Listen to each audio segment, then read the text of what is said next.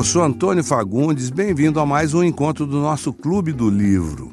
No episódio que começa agora, vamos falar de uma sessão muito especial na biblioteca de todo leitor, os clássicos da literatura. Use a hashtag Clube do Livro do Fagundes para comentar, enviar sugestões e contar o que você anda lendo. Bom, clássico é uma definição simples e ao mesmo tempo é meio complicada porque implica numa série de processos né, que fazem um livro virar clássico. O clássico é aquele livro que, por uma razão ou por outra, ficou para o resto da vida e diversas gerações leram com o mesmo interesse. Né? Então, basicamente é isso. É um livro que você pode ler hoje, ele foi escrito em 1300 e ainda serve para você, para a sua cultura e às vezes até formou a sua cultura. Alguns clássicos da literatura uh, são muito conhecidos por muita gente. A Bíblia, por exemplo, é um grande clássico da literatura e é um livro religioso também. É um livro que serve a pelo menos três grandes troncos de religião, mas é um clássico da literatura. Se você quiser ler a Bíblia como um clássico, você vai ver lá um livro extraordinário, cheio de histórias maravilhosas, histórias de amor, de traição, de guerras, de violência, de terror, tem tudo na Bíblia, né? Então, é por isso que a Bíblia é um livro que tem aí mais de dois mil anos de idade, continua fazendo sucesso. Né? Os clássicos, às vezes eles perdem a sua coroa, né? Às vezes eles ficam datados, mas o verdadeiro clássico, aquele clássico que importa é aquele que forma a cultura de um povo e que serve para todos os povos. O, o Tolstói, ele tinha uma frase que ele dizia que se você quer falar do mundo, fale da sua aldeia. Isso daí é fantástico. Se você falar com propriedade das coisas que você conhece, das, da, da, sua convivência, da, da, da, sua coisa mais imediata, você vai estar tá falando do mundo. Então, clássicos são aqueles livros que ficaram.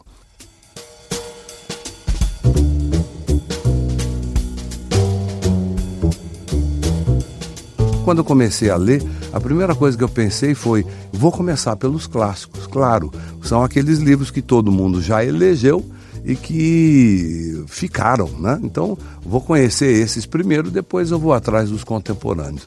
Mas eu fui mais, mais espertinho ainda, porque eu falei assim, eu vou, eu vou começar pelos clássicos, que todo mundo fala, mas ninguém leu. Então, todo mundo fala do Dom Quixote, por exemplo, mas eu encontrei muito poucos amigos que tenham efetivamente lido o Dom Quixote. Não pelo fato de serem dois volumes, mas pelo fato de que as pessoas acham que sabem a história do Dom Quixote. Ah, Dom Quixote, aquele cavaleiro mago que tem o Sancho Pança gordo e que luta contra moinhos de vento. Hum, isso daí é meia página do livro, né?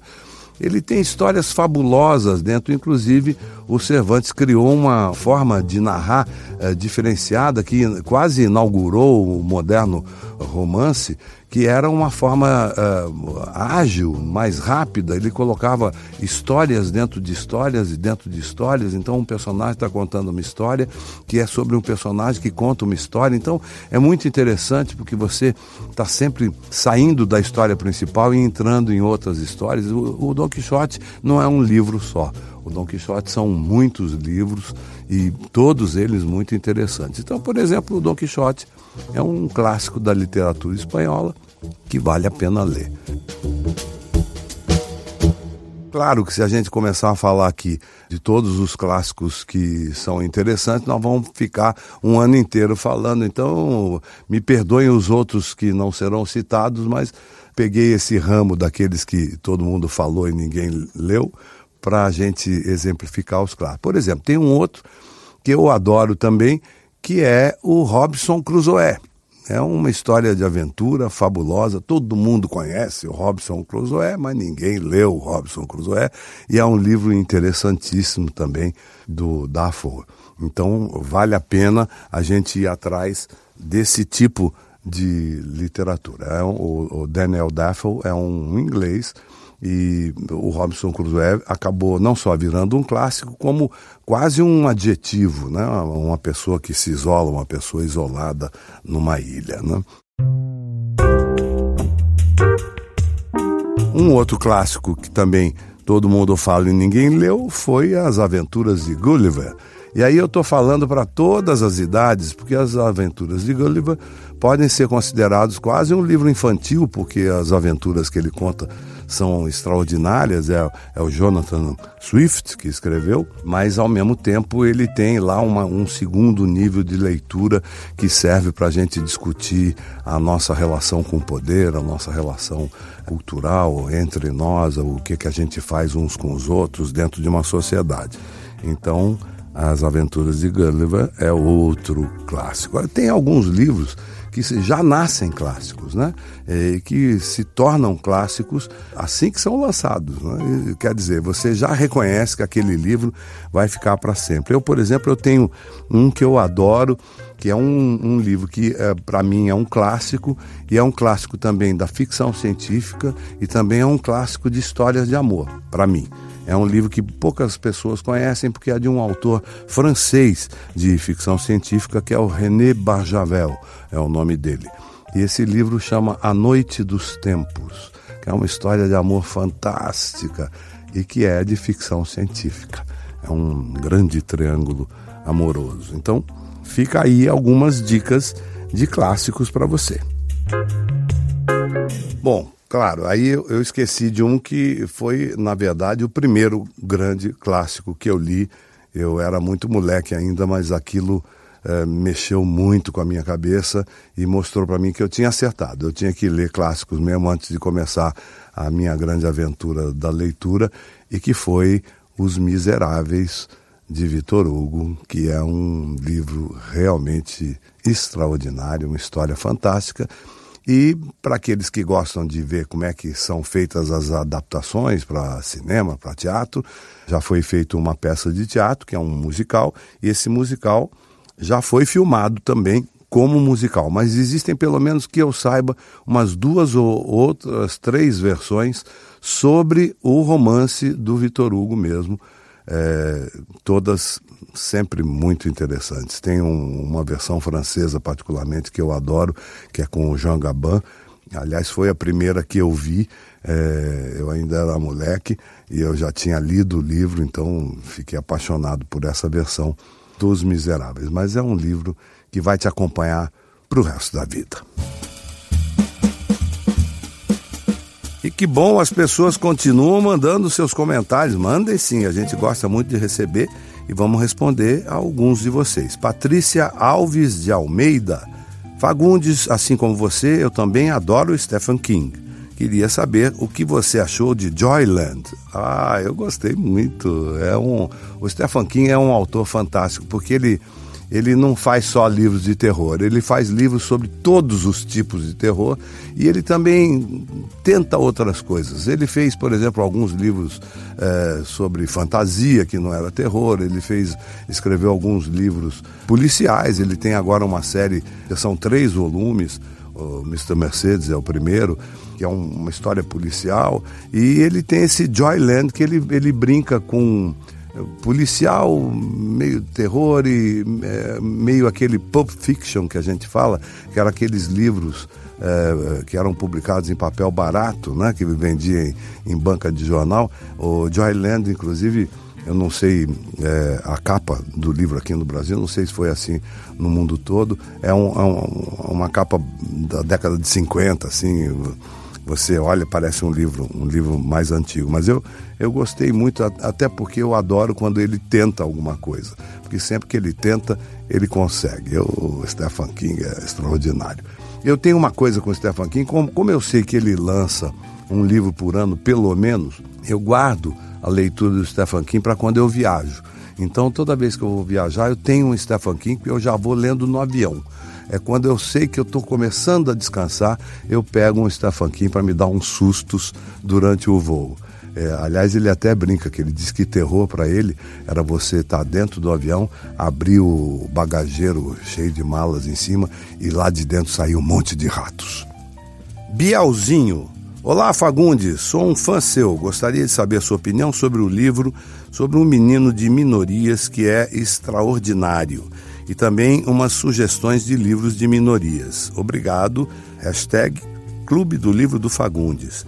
Esse extraordinário eu não li, mas se você gosta de opiniões e de pensamento sobre isso, tem um cara chamado Andrew Solomon. Ele escreveu um livro extraordinário sobre essa exatamente essa postura da sociedade diante das pessoas que caem longe da árvore. Aliás, esse é o título do livro, Longe da Árvore. Ele diz que todos nós sempre caímos perto da árvore, né? Então, nesse livro ele analisa dez eh, tipos de relações da sociedade com pessoas que são consideradas extraordinárias, né? Então, ele fala do universo dos surdos, ele fala do universo dos que têm síndrome de Down, ele fala do universo dos que eh, são, nasceram de, de estupros. Eh, enfim, ele, são dez análises que ele faz e são extraordinárias análises, porque ele não, não fala das coisas que deram errado. Ele fala daquelas famílias, daquelas pessoas que vivem essa, essa situação extraordinária de uma forma positiva. Então, é, além de tudo, o livro é, te joga para cima e discute de uma forma bastante clara, bastante interessante, alguns preconceitos que a gente carrega. Luca Cardoso Estou lendo a biografia de Júlio Maria sobre a vida e a obra de Elis Regina. Muito interessante. A chegada do podcast foi um acalanto aos meus ouvidos. Fagundes em áudio e seu Alberto em imagem. Literatura no seu grau mais alto, sensacional. Oh, muito obrigado, Luca Cardoso. Curioso você falar que você está lendo a obra da Elis Regina. Eu li outro dia a biografia da Anitta, que foi escrita pelo Léo Dias. Eu me diverti muito, viu? Foi bem interessante e fiquei sabendo algumas coisas da nossa, nossa querida Anitta. Paula Oliver. Adorei em especial o podcast do Clube do Livro do Fagundes sobre terror. Não faz meu gênero, mas me deu vontade de começar a ler sobre e vou dar uma segunda chance para o Stephen King. Tentei It e não fluiu bem. Quem sabe agora com esse incentivo? Não, realmente você começou pelo livro mais grosso do, do Stephen King. E ele realmente, às vezes, ele tem um negócio que ele, ele escreve, ele diz que ele escreve seis páginas por dia. Então, que você podia contar quanto tempo ele levou para escrever um livro, dividindo o número de páginas por seis. E, e, ele não faz outra coisa na vida. Então, ele só escreve. O, o It, se não me engano, Cada volume tem 500 páginas. São eu, pelo menos quando eu li, eram dois volumes. Então, é, realmente é um livro é, de fôlego do Stephen King. Mas tem, ele tem livros preciosos e que você não consegue desgrudar. Um deles, por exemplo, é o Jogo de Gerald. Eu recomendo esse livro para quem quer começar Stephen King, porque é um livro que é aterrorizante, mas é um outro tipo de terror. É, essa é outra coisa do Stephen King. Ele pegou qualquer espécie de possibilidade de terror e aprofundou. Então, se você acha que ah, nasceu uma espinha no dia do encontro com o seu primeiro encontro com o namorado é um terror, ele pega isso e se transforma num verdadeiro terror. Então, esse livro, O Jogo de Gerald, é um livro que eu recomendo bastante para quem quer começar a ler Stephen King. Priscila Valença, gostando tanto do Clube do Livro do Fagundes e torcendo para o Fagundes lançar algum dia sua biografia.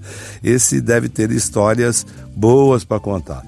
É, eu não tenho biografia, mas a Rosângela Patriota, que é uma historiadora da arte fantástica, escreveu inúmeros livros uh, sobre teatro, crítica teatral, história do teatro no Brasil.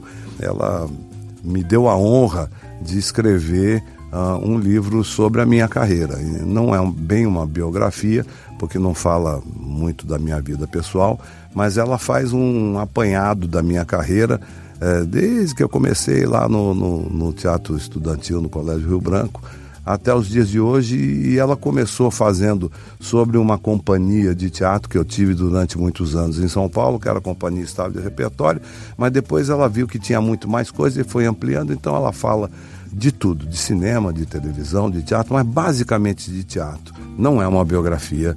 E se você se interessar mesmo de alguma coisa sobre o que eu andei fazendo, tem lá, chama Antônio Fagundes, no palco da história, um ator.